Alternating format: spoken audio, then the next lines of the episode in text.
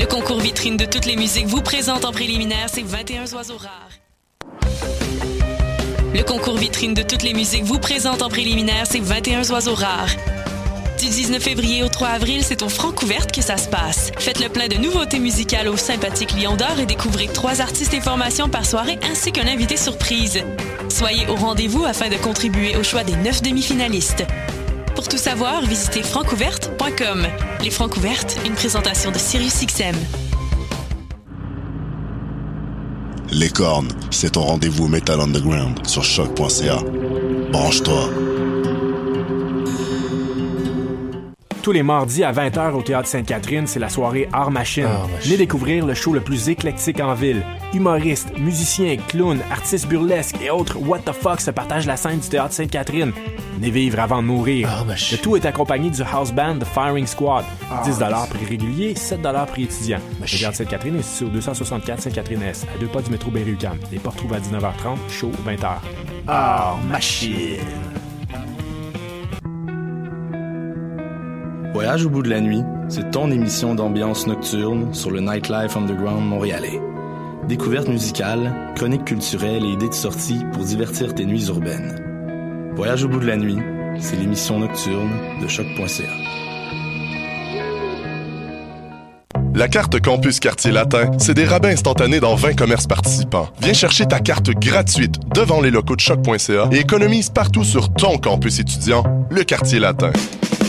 Pour plus d'informations, rends-toi sur quartierlatin.ca dans la section Privilèges étudiants. La Société de développement des périodiques culturels québécois vous présente le Printemps des revues. Que vous soyez passionné de cinéma, d'art visuel, de musique, de théâtre, que vous aimiez vous plonger dans les nouvelles et les poèmes ou que vous souhaitiez approfondir les enjeux de société, vous trouverez parmi les 45 revues de la SODEP. Du 6 au 25 mars, les revues culturelles québécoises vous donnent rendez-vous. Pour plus de détails, rendez-vous sur sodep.qc.ca. What's up? Joe RCA, Babé des Dead Obies et vous êtes à l'écoute de Shot. Where they at? Where they at? You say you got drugs, homie, tell me where they at.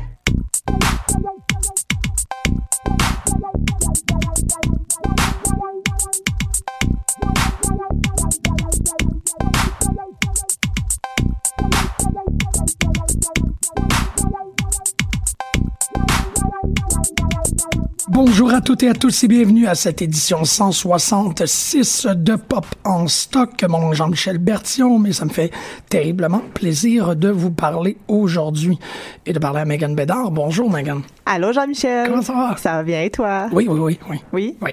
OK. Ouais, je suis comme dans une espèce de... C'est fou, je suis allé faire une, présentation dans une école secondaire aujourd'hui. Oh! Puis je sais que le site web de Pop en stock est actuellement en train d'ouvrir une rubrique pour Oui. le cégep.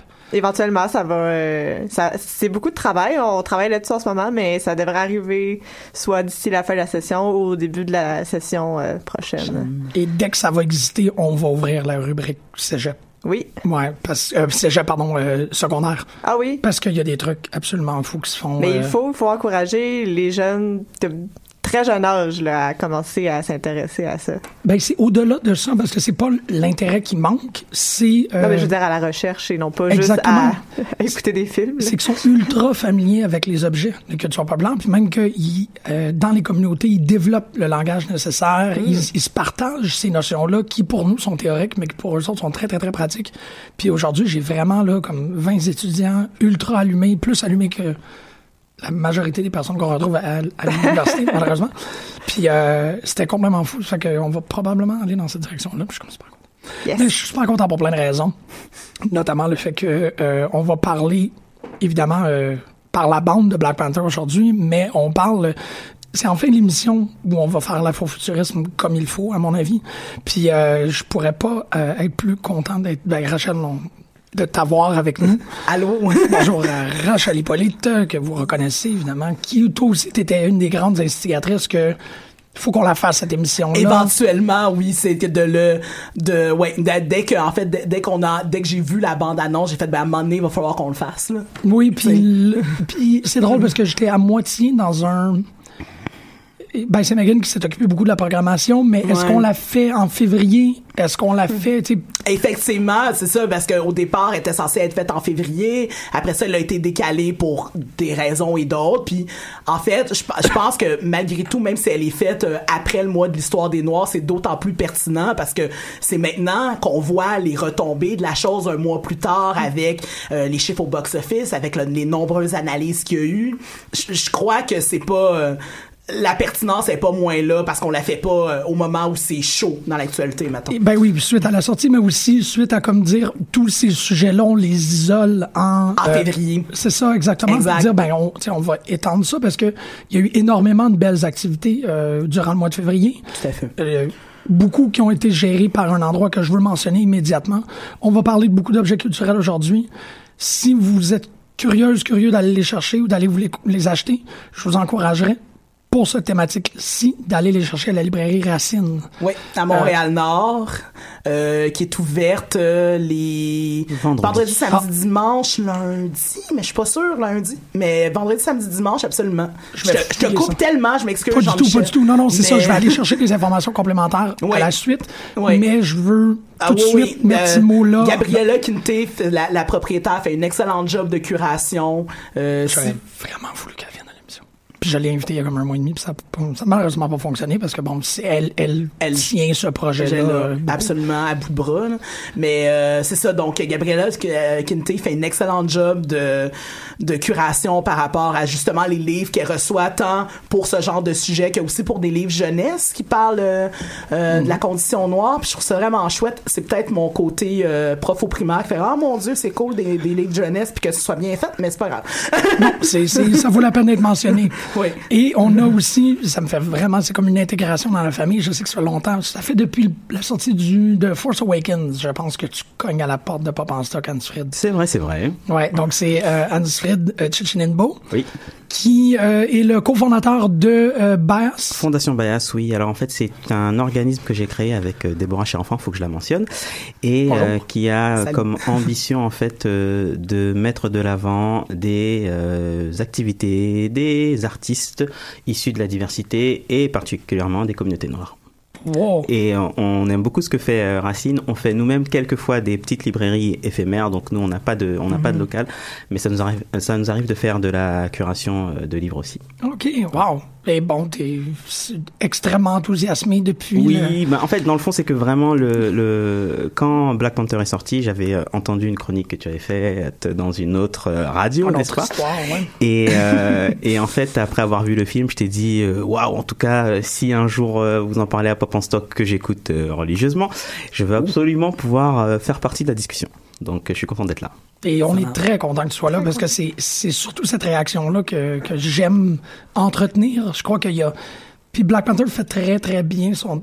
Ben, c'est pas son travail, mais le, le, le phénomène est extraordinaire. Ce n'est pas éphémère. Non. Exact. Ouais. J'aime beaucoup que ça n'a pas duré une fin de semaine. C'est encore, puis au-delà des, des chiffres de box-office, et ainsi de suite, il, y a, il, il continue à y avoir. Il y a une discussion. Mais Oui. c'est exactement a ce que j'allais discussion. dire, d'où mon affaire, j'allais dire au-delà du box-office, c'est dans le sens où les, les analyses continuent, euh, euh, ce que ça signifie, tu sais, c'est, c'est, il y a pas juste effectivement pas juste un côté commercial c'est ce qu'on pourrait euh, craindre c'est-à-dire le ah est-ce que dans le fond un mouvement social est récupéré par le capitalisme euh, et tout. Puis euh, ça le prouve que non, dans le sens où, oui, évidemment, les- chiffres sont, sont imposants en soi, mais juste le fait que les chiffres soient imposants en soi, c'est- une preuve aussi que, comment dire, les Noirs ont un pouvoir économique aux États-Unis et ce pouvoir économique-là, il est retourné en quelque part à la communauté, tu sais, euh, le Black Owned Enterprise. Oh, wow. C'est un peu ça, tu sais. OK, je, je, je, je connaissais pas cette.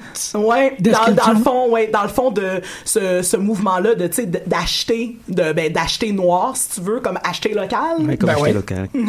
C'est le même principe, là. C'est, Ok. c'est de, ouais, bref, c'était ça que je voulais dire. Mais, mais c'est c'est ça, c'est qu'il y a rien d'autre qui est arrivé pour distraire. T'sais, ils ont pas, c'est pas encore rendu. Il y, a, il y a Wrinkle in Time qui est sorti, qui, qui est un peu, non pas en piggybacking, mais en, en continuité de ce Ouais. mouvement-là. Mais il y a aucune franchise, il y a aucun film qui a fait. C'est enfin, après deux semaines, ce film-là a réussi Pas à ramener. Panther continue, continue, continue.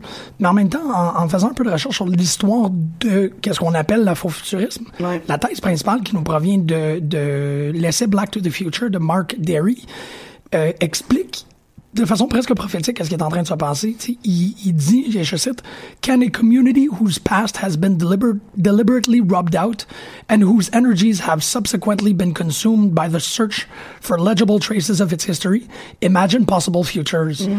Puis là, c'est comme, on, on est rendu euh, Black Panther devient cette espèce de phénomène stellaire que tout le monde observe, mais maintenant, il y a comme un après qui n'est pas dépendant de Black Panther. Il y a plein d'initiatives. Bon, là, on le sait, Ta-Nehisi Coates va travailler sur Captain America. Je sais qu'il va y avoir d'autres séries sur le Doré Millage qui va être publié par Marvel. Mais là, c'est le reste de l'afrofuturisme qui se manifeste. Puis c'est là où je trouve que la, la phrase de Derry est vraiment importante parce que l'attention n'est pas sur l'objet Panther. L'attention est sur l'imaginaire afrofuturiste. Absolument. C'est ça qui est en train de mousser, tu sais. Il y a vraiment tout ce qui est de cet imaginaire-là, pas tout ce qui est de cette propriété intellectuelle-là, est en train de, de reprendre, ou, ben, en fait, pas de reprendre, parce que ça n'a jamais été une autorité culturelle, mais là, c'est comme tout est bonifié. Oui, mais en fait, c'est de pas la populariser, mais de, de la mettre en lumière. C'est juste d'y donner une place. Exact. Finalement, c'est essentiellement Dieu, juste oui. ça. Là. C'est pas, oui. euh, ça n'a pas de besoin de dire. Ça, et, et à mon avis, j'ai pas vu de dialogue de comparatif. C'est pas un Non. truc de comme oui, mais ça atteindra jamais ça ou ça. ça. Ben oui, mais du- de la médisance. Mais en fait, c'est comme ça devient un monument de plus. Ouais. C'est qu'on dirait. Oui, parce que je pense que comme justement c'est une alternative, c'est-à-dire que c'est c'est quelque chose qu'on n'avait pas vu jusque-là. Parce que euh, souvent les gens disent, euh, si on prend Black Panther, les gens parlent de, de euh, Blade qui est le premier super-héros noir qui a fait un blockbuster, mais là c'était pas dans le même contexte. Il y a, pour moi, il y a deux éléments. C'est premièrement que le, le cast soit entièrement euh, entièrement noir, mais aussi le fait que euh, ça se passe en Afrique. Je pense que le Oui. fait que ça se passe en Afrique, c'est c'est quelque chose aussi pour ce film-là qui est assez important. Et quand on parle euh, d'afrofuturisme, en général, je pense que lui, Marc Derry, pensait avant tout aux Afro-Américains. Mais je trouve que là, en, en 2018, j'ai plus l'impression qu'on s'intéresse euh, à ce qui se passe en Afrique. Et je trouve, ça intéressant. Il y a, cette dichotomie entre d'un côté les Afro-Américains ou les Afro-Canadiens et de l'autre côté euh, les Africains. Faut pas oublier les, les Carabiens bien évidemment. Mais là, je trouve que ça permet de mettre en lumière euh, des, des choses qui se passent en Afrique avec des auteurs et euh, qui, qui font des choses euh, euh, par rapport au continent, des histoires sur le continent. Et là, en fait, comme tu dis, il n'y a pas besoin de comparer parce qu'il n'y a pas de référent. Donc comme il n'y a pas de référent, on n'a pas besoin de comparer, on peut juste apprécier ou ne pas apprécier. Je pense que plus il y en aura, plus on finira par, euh, par comparer, plus on verra aussi des choses qu'on aime moins et c'est totalement normal. Mais pour l'instant, comme tu dis, ça n'enlève rien à personne, ça rajoute juste euh, une, juste couleur à, l'histoire. Mais ça fait juste rajouter parce que dans un certain sens, c'est plus, c'est ça, c'est plus des dichotomies, c'est comme une espèce de retour aux racines en fait qui est extrêmement bien exploité dans le film aussi. Donc d'où d'où le- l'absence de comparaison puis qu'il y a effectivement euh, que l'appréciation qui vient après, tu sais. Qu'est-ce que t'en penses?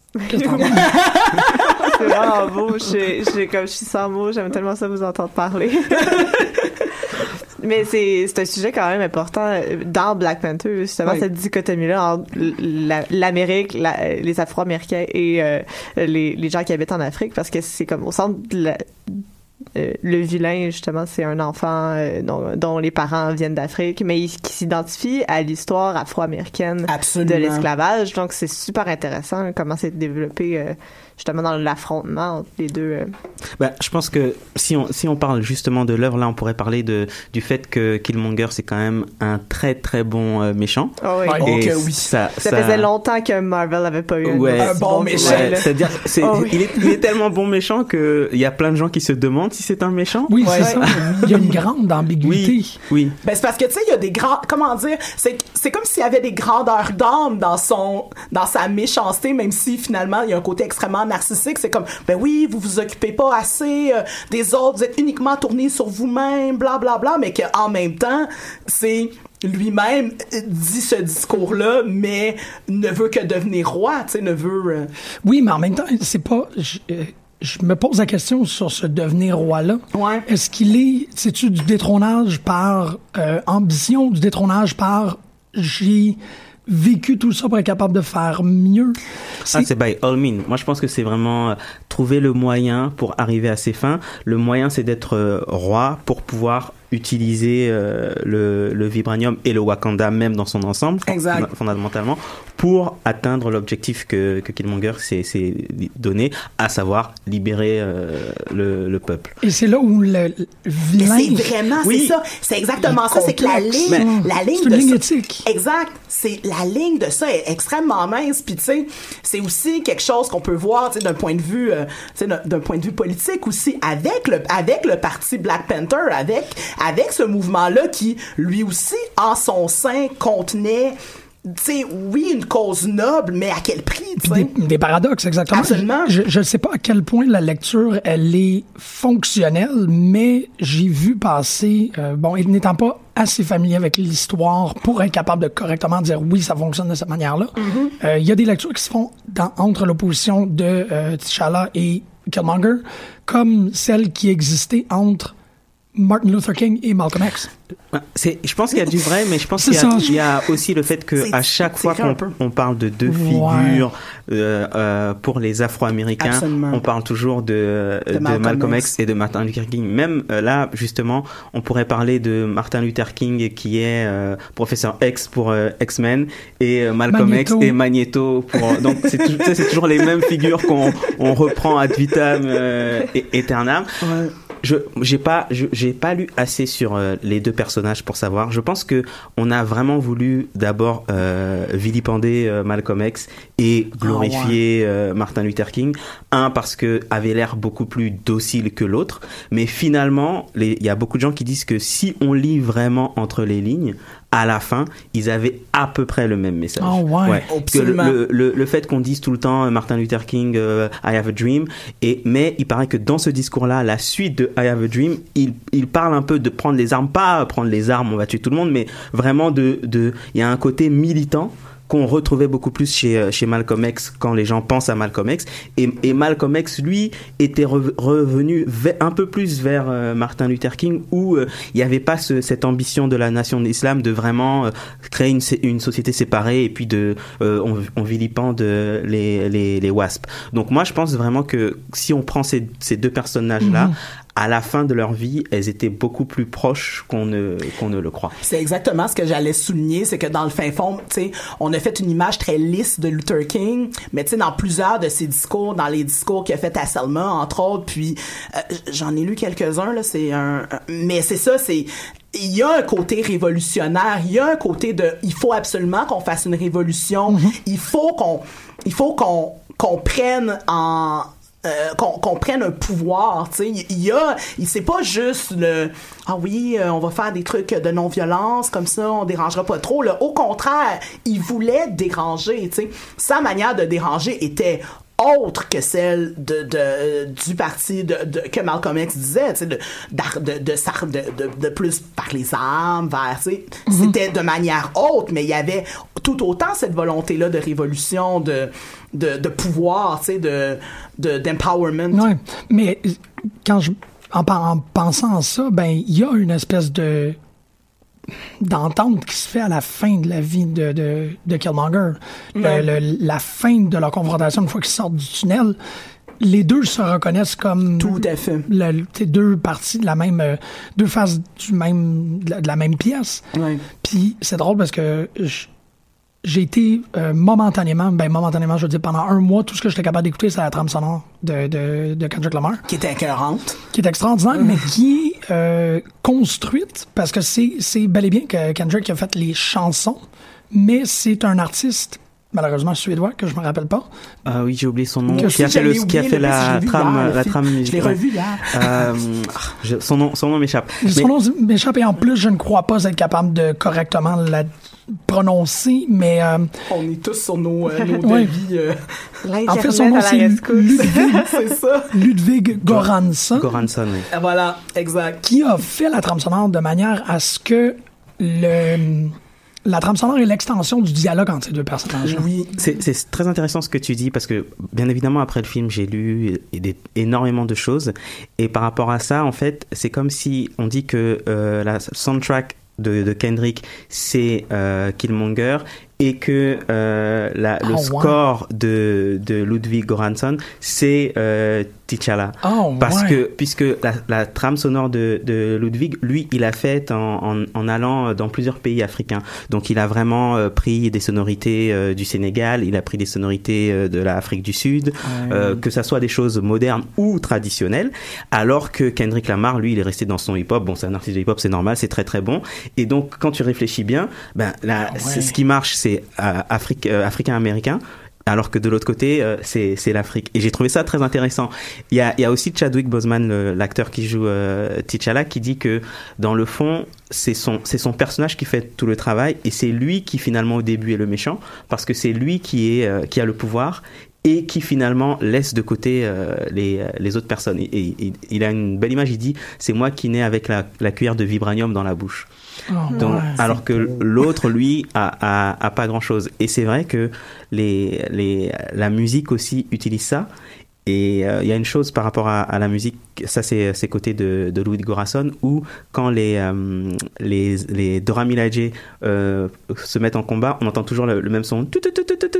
Et Oh. la première fois que j'ai vu le film, j'avais pas fait attention, mais la deuxième fois j'ai fait attention. Et c'est vrai qu'à chaque fois Ouais. qu'elles elles arrivent en scène, on se dit ok là maintenant il va se passer une scène d'action, on entend on entend cette chose-là. Donc il y a eu beaucoup de, de travail qui a été fait justement pour encore mettre euh, de l'avant des, euh, des, des cultures africaines par rapport, euh, par Oui, c'est ça, parce que c'est toujours présent. Le, le- on pourra probablement, ben, on pourra pas le faire à l'émission, mais si euh, vous voulez poursuivre votre, votre réflexion à la maison, il y a des articles qui recensent tous les éléments de, de, de mode, tous les objets, en disant, ben, ça, c'est euh, un, un headdress, quelque chose qu'on porte sur la tête qui vient de ce, de cette, ce pays-là. De- de- ben, Ben, vraiment- telle ou telle ethnie. Ou, Exactement, puis c'est traditionnellement pour ça. Ouais. Puis parce qu'il y a comme, on, en, en partant de la trame sonore, ben il y a un sampling aussi par rapport aux objets culturels, puis parce que bon, on- le, le langage, non, la langue est uniforme. La langue est pas Mais les accents sont, euh, ça, sont différents. ouais. ouais. Différents. Il y en a qui ont des accents nigérians, il y en a qui ont des accents d'Afrique du Sud, il y en a qui ont des, Des accents d'Afrique- de l'Ouest. D'Afrique euh, de l'Ouest aussi, oui. Parce Ouais. que euh, c'est ça, c'est qu'au début, quand, quand, comme T'Challa est apparu dans, euh, dans Civil War, son père, lui, est un, un acteur euh, sudaf- sud-africain. Là, je parle de l'acteur, pas du personnage. Mais c'est pas son vrai père ou un truc comme ça? non. Non. Non, non, non, non, non. Donc, Ok. donc en fait, la- l'acteur, lui, comme est- il était sud- sud-africain, ils ont, ils ont fait deux choix. Ils ont dit, un, bon ben, ça va être euh, cet accent-là que toi, tu vas essayer de- d'imiter. Et deux, plutôt que de se parler entre nous en anglais, normalement, si on est un pays euh, qui a toujours été euh, indépendant, on va devoir se parler dans une langue africaine. Donc c'est pour ça que le Wakanda, c'est le, le Xhosa, la langue où il y a des clics dedans, en fait. Parce que justement, le- l'acteur sud-africain, lui, c'est la langue euh, qu'il parle. Mais après, quand ils ont choisi tout le cast, comme il y a des Afro-Américains, comme il y a des Africains aussi américains comme Dana Goura- euh, Gouraray, là, il y a des gens qui ont des, qui, j'imagine, ont voulu plutôt copier l'accent de chez eux, donc l'accent kényan, ouais. l'accent zimbabwéen, euh, l'accent ougandais et des choses comme ça. Non, je me trompe. Je l'ai regardé, mais j'avais l'impression qu'il y avait un truc. Non, non, euh, c'est pas, c'est, c'est- je suis, je suis sûr que c'est pas son père. Non, non, t'as absolument raison. C'est juste que je. je- J'avais lu euh, un dialogue justement au sujet de ça, mais tout euh, ça, sampling d'objets et d'accents, puis il y avait, il y avait un, un des deux parties du dialogue qui disait que ça l'avait vraiment beaucoup agacé quand il avait écouté Black Panther, puis l'autre partie du dialogue, c'est c'est super intéressant. Je me souviens plus exactement comment ça, ça s'était terminé, mais de, de voir comment toutes les en fait, il y a des échos qui se construisent entre la musique, qui est aussi du sampling, le sampling visuel avec les objets, et les, euh, puis le sampling sonore aussi avec les accents. C'est vrai, ça fait vraiment de Black Panther un objet comme très contemporain. Ouais. Là. Oui. Bah, en fait, moi, je pense qu'il y a, il y a plusieurs aspects. Moi, je suis, je suis africain. J'ai vécu longtemps euh, dans la Caraïbe. Et il y a des gens qui vont te dire, ouais, mais là, c'est la vision af- euh, afro-américaine de l'Afrique. Tout et à que, fait. Et que Ouais. euh, il faut encore euh, l'Afrique plutôt que, que ce soit un continent, c'est un pays. Et c'est, à la limite, c'est légitime. Mais en même temps, il y a, y a plusieurs choses. Un, on est dans un dans un pays fictif, le Wakanda n'existe pas. Et deux, en plus, moi ce que j'aime, c'est que c'est c'est quand c'est fictif, tant que c'est cohérent, ça va. Et c'est cohérent parce que ce sont des tribus différentes. Donc euh, Mbaku n'est pas le même accent que T'Challa, qui a pas le même accent que Nakia. Comme ils viennent pas du même endroit exact dans le Wakanda, c'est pas c'est pas euh, c'est pas choquant. Et aussi, ben moi je pense que quand on fait un film comme ça, quand on a l'occasion de, de mettre avec autant de budget un film comme ça, de, de, de se dire plutôt que de, de, de le faire sur un seul pays, je vais le faire avec plusieurs euh, élé- éléments de plusieurs pays. Je trouve que déjà ça fait très hip-hop et je pense que c'est la culture quand même de Ryan Coogler. Il est, il, il- il est de la culture hip-hop, même s'il devient un réalisateur après. Donc je trouve que c'est, c'est le sampling, c'est on prend un peu d'échantillonnage d'à droite, d'à gauche et on finit par faire quelque chose qui est différent, mais qui reprend les motifs que, que l'on connaît déjà. Oui. Je ne que ça devienne, que ça devient, que ce syncrétisme-là devienne une œuvre en elle-même, en fait. Oui, parce que le syncrétisme est quand même une partie très importante de. Ben, c'est une dynamique assez récurrente dans, dans la- l'Afrique et les Caraïbes. Il y a quand même beaucoup de récupération, réutilisation. Puis on utilise le terme syncrétisme pour être capable de comme, institutionnaliser cette dynamique-là. Oui, oui. Je m'étais pas trompé. en fait, le jeune et le vieux, euh, pardon, là je vais être certain, Chaka est joué par un père et un fils. Ah, ok, mais ça fait du sens. Ah, c'est ça, exactement. Donc les scènes d'appartement avec euh, Ok, quand, quoi, c'est ça, quand ils sont en Amérique. exactement, Exactement. le jeune quand il y a, ben, la scène d'introduction. Ouais. Chaka est joué par le fils de Chaka dans euh, dans Captain America Civil War et ainsi de suite. Oui, c'est ça. J'avais comme j'étais certain qu'il y avait quelque chose. Mais euh, je savais aussi inévitablement qu'on finirait par tourner pas mal autour de Black Panther, mais je veux vraiment d'abord, ben, pas d'abord avant tout, parce qu'on est déjà assez avancé dans l'émission, euh, qu'est-ce que ça représente pour vous? Je voulais, c'est le genre de question que j'aime beaucoup poser à tout le monde, parce que j'ai eu l'occasion, comme vous l'avez mentionné tantôt, de parler de qu'est-ce que ça représentait pour moi. C'est un autre univers, c'est quelque chose de nouveau, c'est un, un- un imaginaire que je peux quasiment jalouser tellement qu'il est beau. Je le regarde, ben en fait pas quasiment, je le jalouse, je trouve que c'est extraordinaire. Euh, mais, mais comment est-ce que vous êtes senti? Qu'est-ce qui s'est passé? Je, veux- je- je sais qu'on fait de la théorie dans Papa en stock, mais je trouve que c'est vraiment important que, ouais. que vous parliez de votre expérience personnelle. Oh mon dieu. Megan aussi. Oui. Oh my god. OK, j'ai vu le film deux fois, euh, la deuxième fois étant hier. Puis et, et je pense que j'ai encore, j'ai encore plus trippé de le revoir que de l'avoir Ah oui? vu. Ah oui, parce que là ça me permettait de revoir tous les détails puis de d'encore plus analyser de ah ouais, alright. Mais je pense que honnêtement, tu sais, tu me disais, tu disais, j'aimerais ça savoir comment vous l'avez reçu puis j'ai- pas grand chose à dire d'autre que des onomatopées, fait que je me sens un peu poche, mais mais euh, honnêtement, j'ai capoté. Puis la une des raisons pour lesquelles j'ai vraiment capoté, c'est que c'est tellement rare de voir un film afro-centré, afro-centré dans le euh, euh, Black Oui, Center. oui, oui, oui. Euh, c'est tellement rare de voir ça. C'est tellement beau de voir ça. J'en- ai eu vraiment des émotions. Puis comme je te dis, je pense que je les ai eues encore plus hier quand je l'ai revu Parce que, sur le coup. Tu savais que le film était réussi. Parce que je savais que le film était réussi, parce que je, je, je savais que c'était bon. Fait que là, je pouvais juste me permettre de juste emmagasiner l'émotion que je ressentais pour vrai, tu sais. Ouais. Fait que c'est ça. J'étais comme, comment t'as réagi? Puis tout ce que j'ai dans la tête, c'est vraiment plein de m'atopées. Fait que c'est juste drôle, mais j'ai essayé de faire des phrases cohérentes pour dire ça. j'ai essayé. T'as essayé, t'as essayé. Ouais. Ben, moi, franchement, quand, avant que le, le film sorte, je, quand j'ai vu la bande d'annonce, j'avoue que je me suis dit, il faut absolument que je vois le film. C'était pas nécessairement en tant que, en tant que noir, en tant qu'africain, mais c'était juste quelqu'un, un cinéphile, qui Ouais. a vraiment envie de voir un film parce que il a l'air excitant, comme d'autres fois, je vois un Jurassic Park et je me dis, ah, celui-là, je vais aller le voir.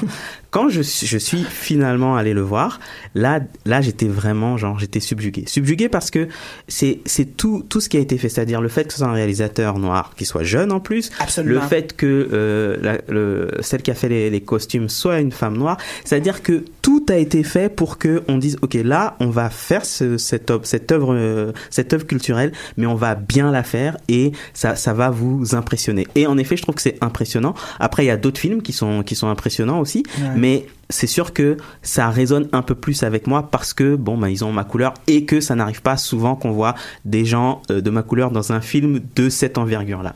Donc moi je pense que c'est un jalon et je trouve que si les gens parlent d'afrofuturisme maintenant, c'est grâce à ce film-là. Donc, il y a vraiment un côté de de de d'œuvres cinématographiques, mais aussi aussi euh, d'objets euh, culturels par rapport à, à toute la répercussion euh, que que ça a et que ça va avoir encore une fois. Ben c'est que ça amène quand même. En fait, c'est que ça amène tout un pan d'analyse de la culture pop. En fait, d'autant, c'est, c'est, ce n'est pas que, ce n'est pas que l'étude d'un objet culturel comme étant cinématographique, c'est ça devient ça devient un nouvel élément de culture populaire et de culture populaire qui n'est pas uniquement de culture noire, c'est de culture populaire euh, at large. Oui.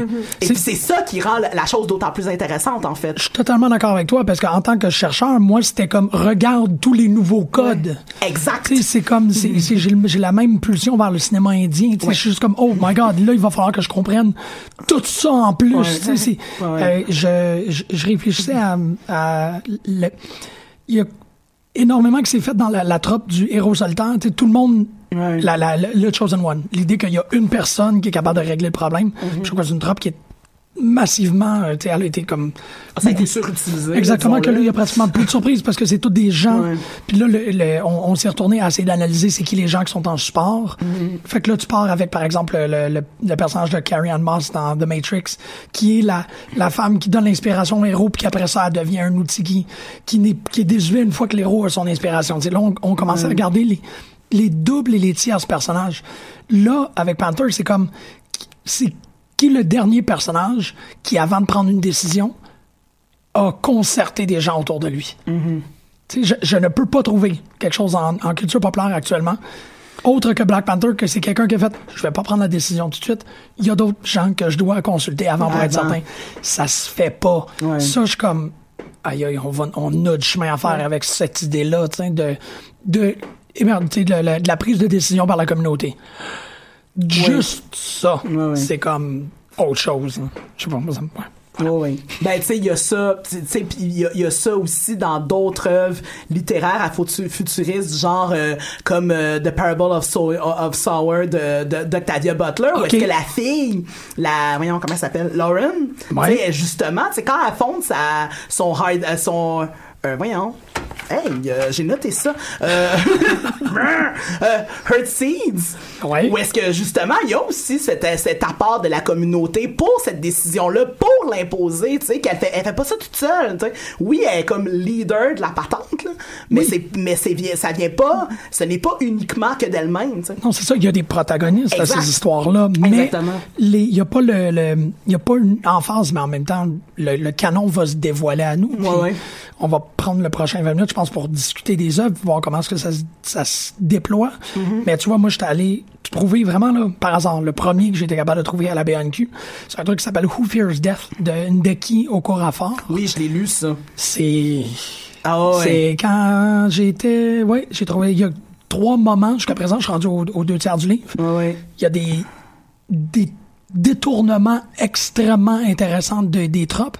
Mais euh, il y, a, il y a cette conversation-là avec les gens. C'est les, les, les femmes de son village, les sorciers de son village. Entre villages, il y a des conversations. C'est toujours... Il y a, y a pas ces satanés personnages qui croient je pense à toi, Paul Dameron, qui pense qu'il a absolument raison puis qu'on sorte absolument personne puis qui va le faire, tu sais. Non, mais je suis tout à fait d'accord avec toi qu'il y a ça. Ben, c'est, aussi un reflet, c'est le, le fait que dans la communauté, avec la communauté, on est plus fort. Avec la communauté, on va prendre de meilleures décisions, qui est reflet, qui est à la fois reflété dans des mouvements politiques afro-américains ou, af- ou africains, là, mais aussi qui se représente dans ces œuvres-là aussi et qui en fait à ce moment-là un objet qui est totalement, effectivement, un- qui amène une, une autre forme de, de- d'analyse. tu sais. Ben, c'est ça. Puis c'est aussi, au-delà du fait qu'il décide de concerter, on dirait qu'il n'y a jamais l'option de pas le faire. Exact. Je suis Dans, d'accord. dans Panther, c'est pas présent non plus. Non, puis cette dans idée. ce livre-là non plus, je, je le pointe. contre, si on demande ça, pour les gens qui voudraient aller, il est beau. C'est un, C'est un beau livre, c'est un bon livre, je C'est vous le euh, recommande. c'est elle qui va faire le spin-off euh, sur les Dora Milaje. Ah, pour Marvel, oui, oui. il, est, il est choqué, il est choqué. Oui, le c'est elle qui va scénariser. C'est elle qui va les scénariser, Pour oui. de vrai? Ok, Oui. j'ai vraiment fait Oui, oui, c'est une celui-là. Ouais, au corps à Ça a l'air, euh, oui, ça a l'air Et en, fait, elle, a, elle, elle vient de faire une trilogie qui s'appelle Binti sur euh, un peuple, les Imba.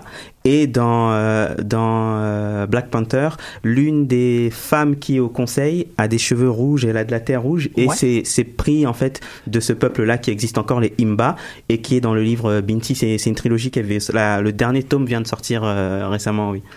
Ok, Ouais. je- Donc c'est elle qui va qui va s'occuper. Et, et d'ailleurs, je pense qu'elle a déjà commencé à faire quelque chose avec euh, avec Ta-Nehisi Coates par rapport euh, à Black Panther et, au- et aux spin-offs qui sont autour euh, en en euh, comics. Mais c'est pas, la, c'est pas la, co- la co-scénariste avec Roxanne non, Gay, là? non, non, je pense, je pense pas. Mais là, par contre, c'est elle qui va vraiment faire euh, euh, pour les pour les Dora Milaje, oui. Wow, ok, je me serais pas entendu un tel Lazare.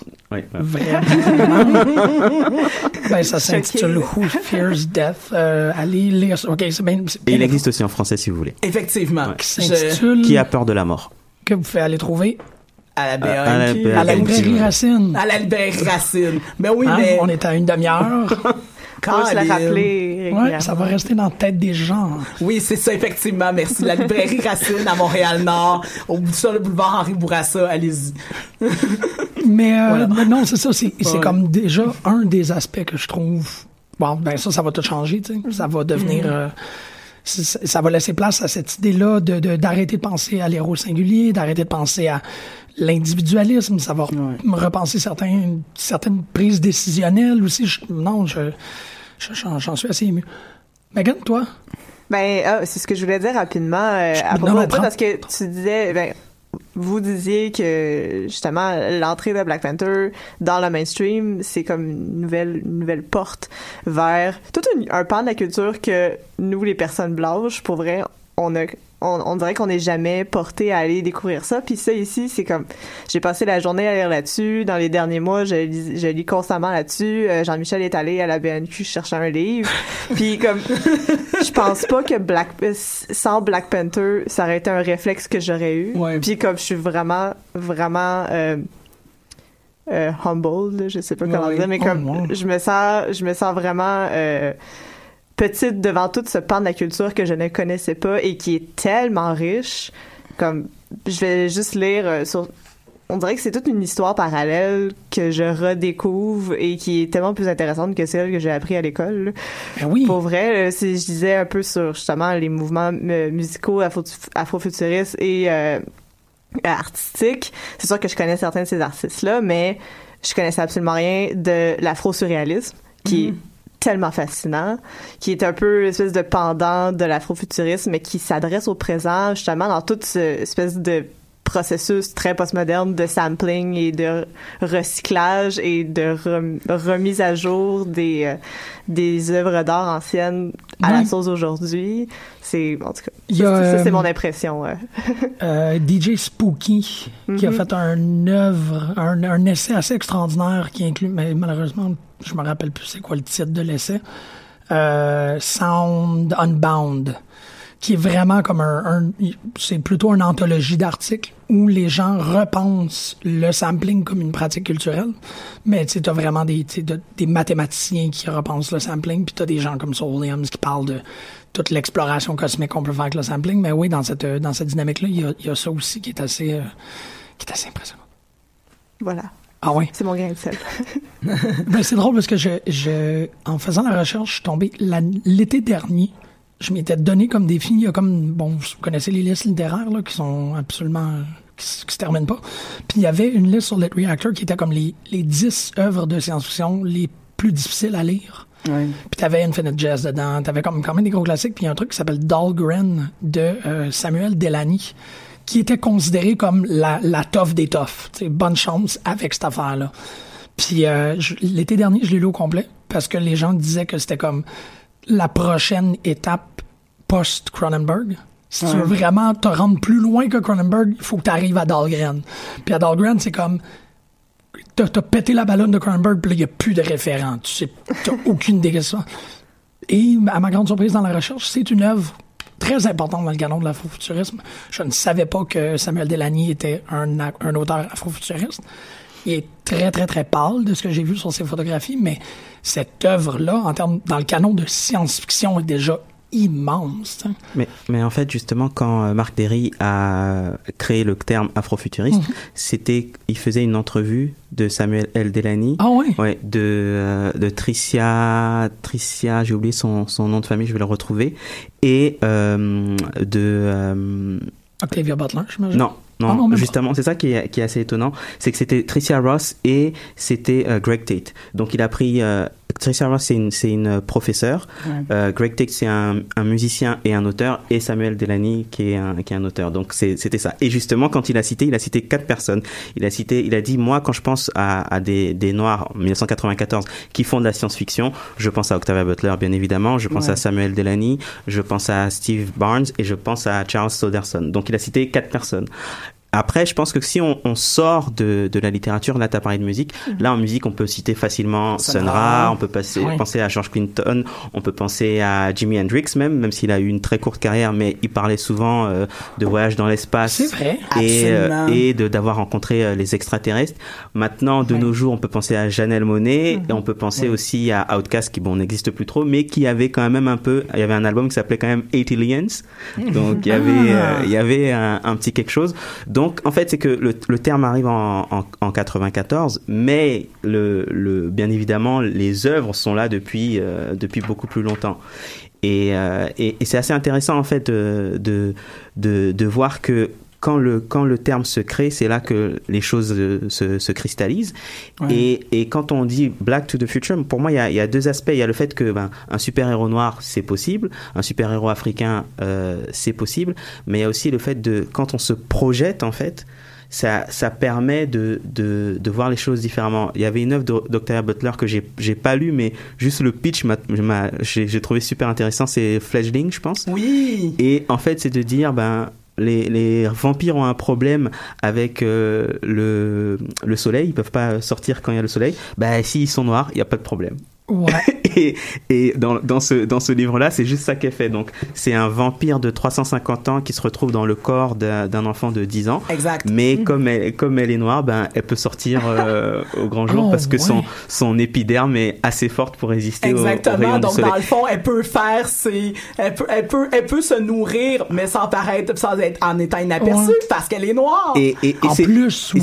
c'est- juste là. ça en fait de changer changer un élément et ça ça change tout en fait. Donc moi je, moi je pense qu'il y y a ce côté là parce que on, on, on a parlé beaucoup de, de technologie et de, de science-fiction, mais c'est aussi euh, il y a le côté mystique et par exemple dans les livres de, de Neddy Okorafor, là je pense qu'il y a quand même beaucoup plus la cosmogonie. Donc la cosmogonie, elle, elle est, j'imagine qu'elle elle est euh, africaine et enfin afro-américaine et nigériane.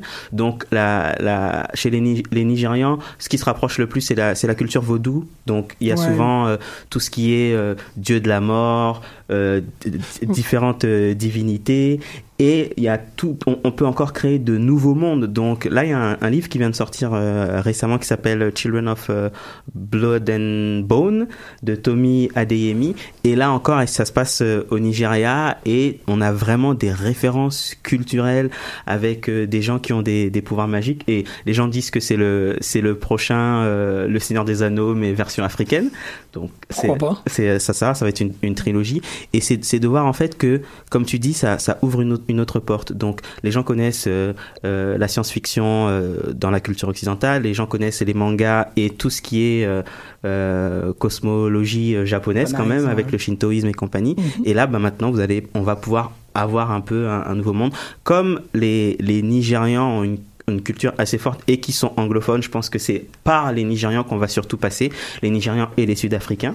Mais c'est vraiment de ce côté de ben vous avez vous avez un nouveau panthéon, vous allez voir euh, les choses différemment. Oui, tu as raison sur la, la communauté parce que c'est vrai que il y a y a ce qu'on appelle le conseil, l'arbre à pas pour euh, pour répondre. Ça c'est des choses un peu des des des stéréotypes mais qui font quand même partie euh, de la culture et ça permet de voir les, choses différemment. Oui, c'est ça. Mais, mais c'est que c'est des contre, mais pas des contre-exemples, mais je veux dire, c'est, c'est une nouvelle dynamique. Absolument. En, en disant ça, je, je, je salive à l'idée de, on a découvert, c'est, c'est drôle, mais le- le- l'entièreté du globe est essentiellement explorée. Il y a plus de nouveaux endroits, mais là, on est en train de faire sortir des cultures pour continuer à découvrir des trucs. Puis c'est les nouvelles frontières. En fait, c'est, ça devient des nouvelles frontières populaires, pas des nouvelles frontières. euh, C'est plus des nouvelles frontières géographiques. C'est ça. Mais pour moi, ce que, ce que, ce qu'Anne-Fred est en train de dire actuellement, c'est comme la découverte d'un nouveau continent. Absolument. T'sais, pour moi, ça devient exactement le même truc. Je suis juste comme, oh, wow. Tu sais, Il y a, il y a- il y a tout ça. On va pouvoir voir le monde parce que bon à chaque fois qu'il y avait la découverte d'un nouveau continent géographiquement on recomprenait le monde au grand complet là la découverte ou du moins la comme on disait en début d'émission la remise en lumière, lumière. de ce nouvel imaginaire là nous force à reconsidérer tout le reste Parce que tu sais de dire la découverte, j'allais j'allais revenir là-dessus parce que tu sais de dire la découverte d'un nouveau continent, c'est un peu le même principe que tu sais la découverte de l'Amérique par Christophe Colomb. Ouais, non, ouais. C'est-à-dire de faire comme ah oui parce que les blancs maintenant l'ont découvert, ça devient comme mais c'est oui mais moi non, mais je comprends, peux je comprends très bien ce que tu veux dire, puis je le prends pas personnel, mais il fallait absolument que je le T'as- dise. mais t'as C'est absolument, très bien que tu l'aies dit, t'as raison. t'as absolument raison, c'est ça, mais c'est comme, ouais, ouais, c'est vrai que ça l'a, cette Mais la Non, non, en mais- lumière, mais tu t'es repris avec la mise en lumière, c'est pense parfait, que- puis je te connais assez Ouais. pour savoir que c'est pas ça. Mais c'est même pas tant la mise en lumière. Moi, je pense que c'est, l'émission s'appelle Pop en stock. Moi, je pense que c'est vraiment la popularisation Mhm. de ces, de ces euh, œuvres culturelles. Exact. Ouais. Parce que finalement, elles, elles existent. Je veux dire, quand les gens, euh, les, les histoires euh, qui prennent les cosmogonies africaines, ben, si tu lis des, des contes africains, elles sont déjà là. Absolument. Maintenant, il faut que les gens en Occident lisent des contes euh, africains. Maintenant, là, ce qui se passe, c'est que Premièrement, les, euh, les Noirs qui habitent euh, en Occident, ben, ils aimeraient avoir des choses qui leur ressemblent. Donc il y a ce premier mouvement-là. Et il y a aussi une ouverture d'esprit de tout le monde et de la majorité blanche dans les, dans, en Occident qui se dit, ben, on peut, on a, on a découvert les mangas, on a aimé ça, on pourrait découvrir autre chose et, et aimer ça aussi. Donc moi, je pense que c'est vraiment le fait que ça, il y a, quand, quand l'Occident euh, braque sa, son, sa lumière sur quelque chose, on considère que c'est mainstream, mais dans le fond, les gens oublient souvent que l'essentiel de la, de, la, de la population mondiale n'est pas en Occident. Absolument. Absolument. C'est Ben ça. oui. Donc, euh, donc c'est comme tu dis, c'est c'est pas tant mise en lumière, c'est pas tant découverte, mais c'est vraiment popification. Oui, de- parce de que dans, dans le- le- l'étude de la culture populaire, il y a toujours cette composante-là que euh, elle doit être euh, disponible à tous. Sais, Cette idée-là de culture de masse, c'est qu'elle doit être accessible à tous. Puis bon, l'afrofuturisme n'a pas été accessible à tous. Il y a Non. énormément de, de lacunes de traduction, il y a énormément de lacunes de publication aussi. Puis là, bon, ça, ça précède Black Panther. Il y a eu un espèce de... Bon, évidemment, avec des trucs comme euh, la librairie Racine qui se retrouve au... Euh, 46-89 Henri Bourassa Est. Euh, hein, hein? Ouvert le vendredi, samedi, dimanche. Exactement. Puis, et euh, depuis le 1er décembre, le vendredi, de 14h à 19h. Tout ça pour dire, le, le- c'est rendu plus disponible, c'est rendu plus accessible. On peut rentrer à la Bangu, comme j'ai fait, et prendre un livre au hasard. Chose qui est extraordinaire, parce qu'avant, c'était comme un catalogue de... Avant Black Panther, je connaissais Octavia Butler. Ouais. Parce que c'était le nom qui était qui était véhiculé, tu sais, c'était, elle est la digne représentante, et tout.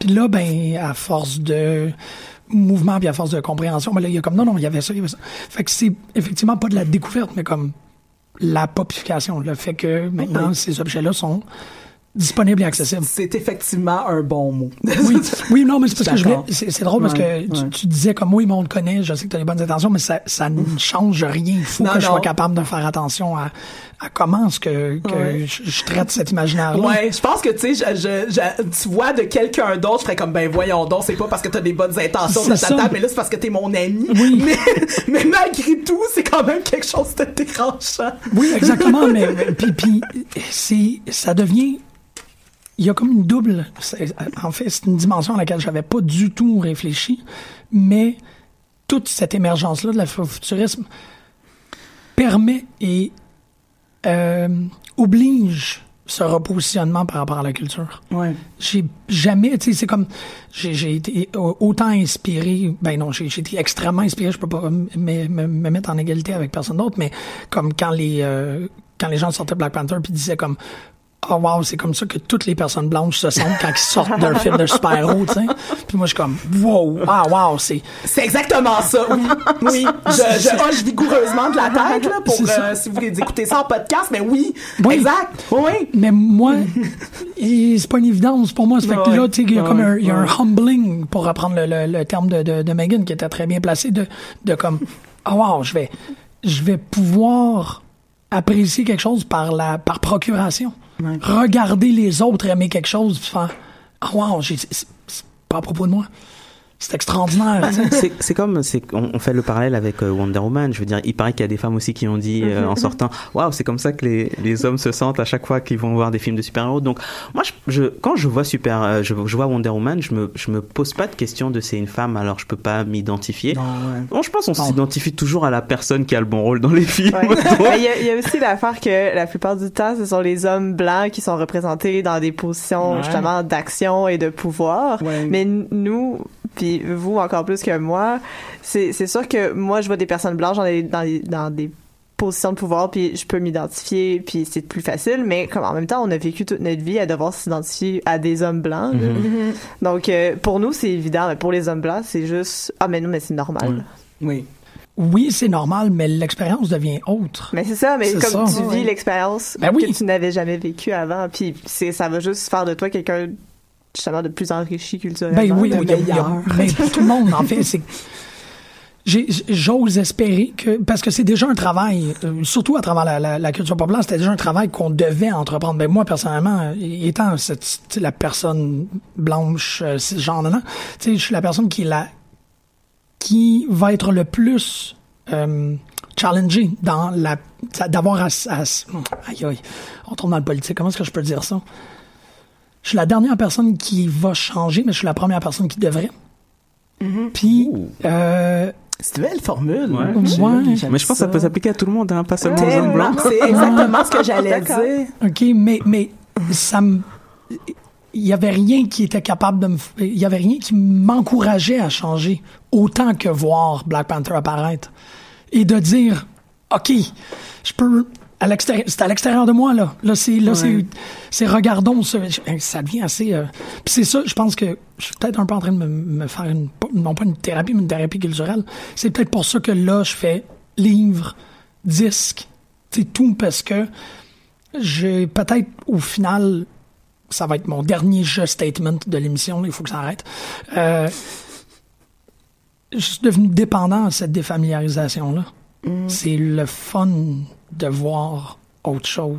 J'ai l'impression que le- le- la, science-fiction et le futurisme blanc est arrivé à un impasse où on, on- on est dans l'imaginaire de l'apocalypse, on est dans l'imaginaire de la fin. C'est le les scénarios possibles ont tous été explorés en, en cinéma populaire puis en, en récit de science-fiction et ainsi de suite. Puis on est rendu à seulement être capable de parler de la fin. Puis la fin c'est toujours vraiment les zombies qui prennent toute la place. Et c'est on, on s'est un peu tanné du récit apocalyptique blanc. Puis là, c'est comme, voyons voir si en, reg- en, en, allant, en allant dans une autre direction culturelle, on est capable de voir un futur positif. On est capable de voir un futur. Tu sais, la science-fiction euh, de super-héros indienne est beaucoup plus optimiste. Tu sais, ils sont incapables de faire un, euh, un Superman, un Batman Dawn of Justice là-bas.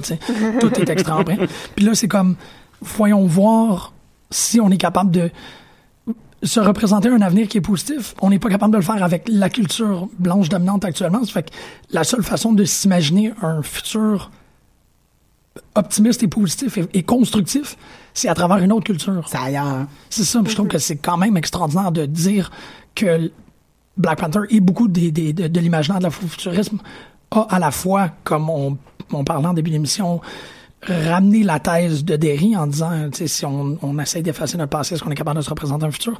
Ben, en même temps, au-delà que ça représentait le futur des Africains, ça représente presque le futur de l'humanité. Dans qu'est-ce qu'on voudrait le plus. Tu sais, c'est- je suis vraiment euh, grateful de ça. Ouais. Ah bon. Juste les visions de Wakanda que j'avais vues dans le, la, la, la bande-annonce, que j'en avais des frissons, puis c'est tellement des beaux imaginaires qui doivent être reproduits et multipliés et euh, refaits à toutes les sauces, puis je suis contente que, que ça a enfin sa place dans le mainstream, personnellement. là. Oui, oui. Ben, c'est ça, ouais, de- que ça ait de la place dans le mainstream et que ça puisse avoir sa place dans le mainstream, justement parce que il y a une population, tu sais, je, je reviens à mon Mhm. affaire de la, la critique qu'on, que souvent a été faite du, ben pas qui a souvent été faite, mais qu'on pourrait faire du, ça a été récupéré par un certain capitalisme, tu sais.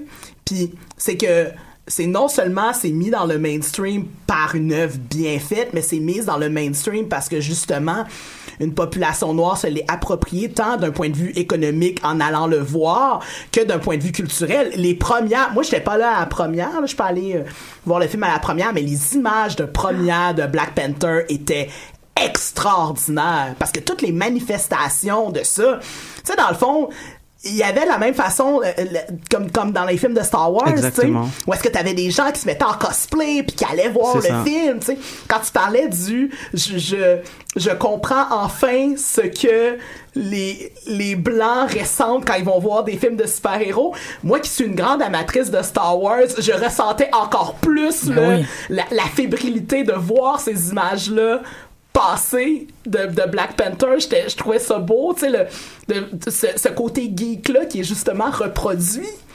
C'est ça, c'est que c'est à la fois d'un point de vue économique, mais aussi d'un point de vue complètement culturel et de l'ancrer dans l'espace public, de faire regarder, nous autres aussi on existe, nous autres aussi on est capable d'avoir une culture populaire, geek, telle que vous vous l'imaginez dans vos têtes. tu sais. Et, et belle. Exact. Oui, et belle, là, vraiment Oui. comme quelque chose de, de, de constructif, de rayonnant, Exact. de positif, de oui, oui, oui, absolument. Je suis très d'accord. Et, par- et par rapport à l'Afrique, je pense aussi parce que y a, pour moi, il y a deux aspects. Il y a le côté euh, les personnes noires, donc en Occident, Mhm. mais il y a aussi euh, le, le regard de tout le monde. Et ça, c'est pas seulement l'Occident, parce que si on va voir des Asiatiques, si on va voir des Européens, c'est la même chose. Ouais. Enfin, je dis Européens, ils sont occidentaux, mais c'est vraiment le, le côté de on a vu une Afrique euh, qui est belle. Et les paysages sont beaux en Afrique, ça tout le monde le sait parce qu'il y a des il y a National Geographic, n'est-ce pas? Ça c'est petite petite euh, petite blague. Avec la Et- Elle est excellente. J'ai adoré mais il y a, il y a aussi le fait que ben si si vous allez voir les capitales africaines, si vous allez euh, à Johannesburg, si vous allez à Abidjan, si vous allez à Lagos, si vous allez euh, euh, au Zimbabwe voir les voir les capitales, vous allez voir des des bâtiments, vous allez voir des constructions, vous allez voir des gratte-ciel et les gens, je pense que dans l'imaginaire collectif hors Afrique, ça n'existe pas. Là, malheureusement, c'est peut-être le, seul petit euh, commentaire que je ferais euh, négatif sur euh, sur Black Panther, c'est que oui, on voit que c'est technologique, mais c'est tellement pas utilisé parce que c'est plus des décors intérieurs ou des beaux paysages qu'on voit pas euh, des constructions, on voit pas des, des gratte-ciel beaucoup, mais mais je trouve que ça permet aux gens de se dire ah mais en fait c'est possible là-bas aussi. Et c'est vrai que les gens pensent que le Wakanda c'est le futur, mais non le Wakanda c'est aussi euh, le présent. Le Wakanda c'est le c'est le vibranium c'est le coltan du Congo. Absolument. Euh, je veux dire les les étrangers qu'on veut pas faire rentrer c'est l'Afrique du Sud avec aujourd'hui des gens qui étaient en apartheid il y a 20 ans mais qui ne veulent plus recevoir les Zimbabwéens d'à Mhm. côté. Donc il y a vraiment un côté où c'est ça ça ça c'est quand même ancré dans un dans un présent, c'est ancré dans du dans du concret et ça permet aussi d'a- d'avoir des discussions sur des des, des des des enjeux qui sont qui sont actuellement présents en Afrique. Donc il y a il y a ce côté aussi de on, on est dans une discussion, on parle de futur, on parle de, de super-héros, mais on parle toujours, quand on, quand on, quand on, on parle de super-héros, on parle toujours des enjeux actuels euh, d'une, société. Absolument. Et là, on parle des enjeux euh, de la société africaine. Donc, je trouvais ça très intéressant aussi. C'est fantastique. Merci beaucoup. Non, non, merci beaucoup, Anne-Fred. C'est vraiment. euh, merci, Rachel. Puis, mais, mais- merci, Megan. Je trouve que. Ouais, bon, je suis euh, à peu près autant inspiré par cette émission que je l'ai été par le film. Merci beaucoup. non, mais vous êtes des, belles présences. Euh, merci encore aux auditeurs. Allez euh, encourager Racine, que ce soit par euh, s'abonnement euh, sur Facebook ou d'aller suivre leurs activités et aussi la fondation Bias, B-I-A-S. Exactement, Fondation Bayas sur Facebook, vous pouvez nous suivre et puis on fait quelques petites choses. Surtout l'été qui vient, on va faire des projections. Oh, c'est chouette ça. Oui, et ils nous ont euh, relayé un article des euh, 11 musiciens botswanais à regarder, à surveiller cette année. Donc, on va aller regarder une de ces euh, suggestions. On va aller regarder. On va écouter. On va aller écouter une de ces suggestions. Euh, Amo Ski Mask avec I Got. Bonne semaine tout le monde.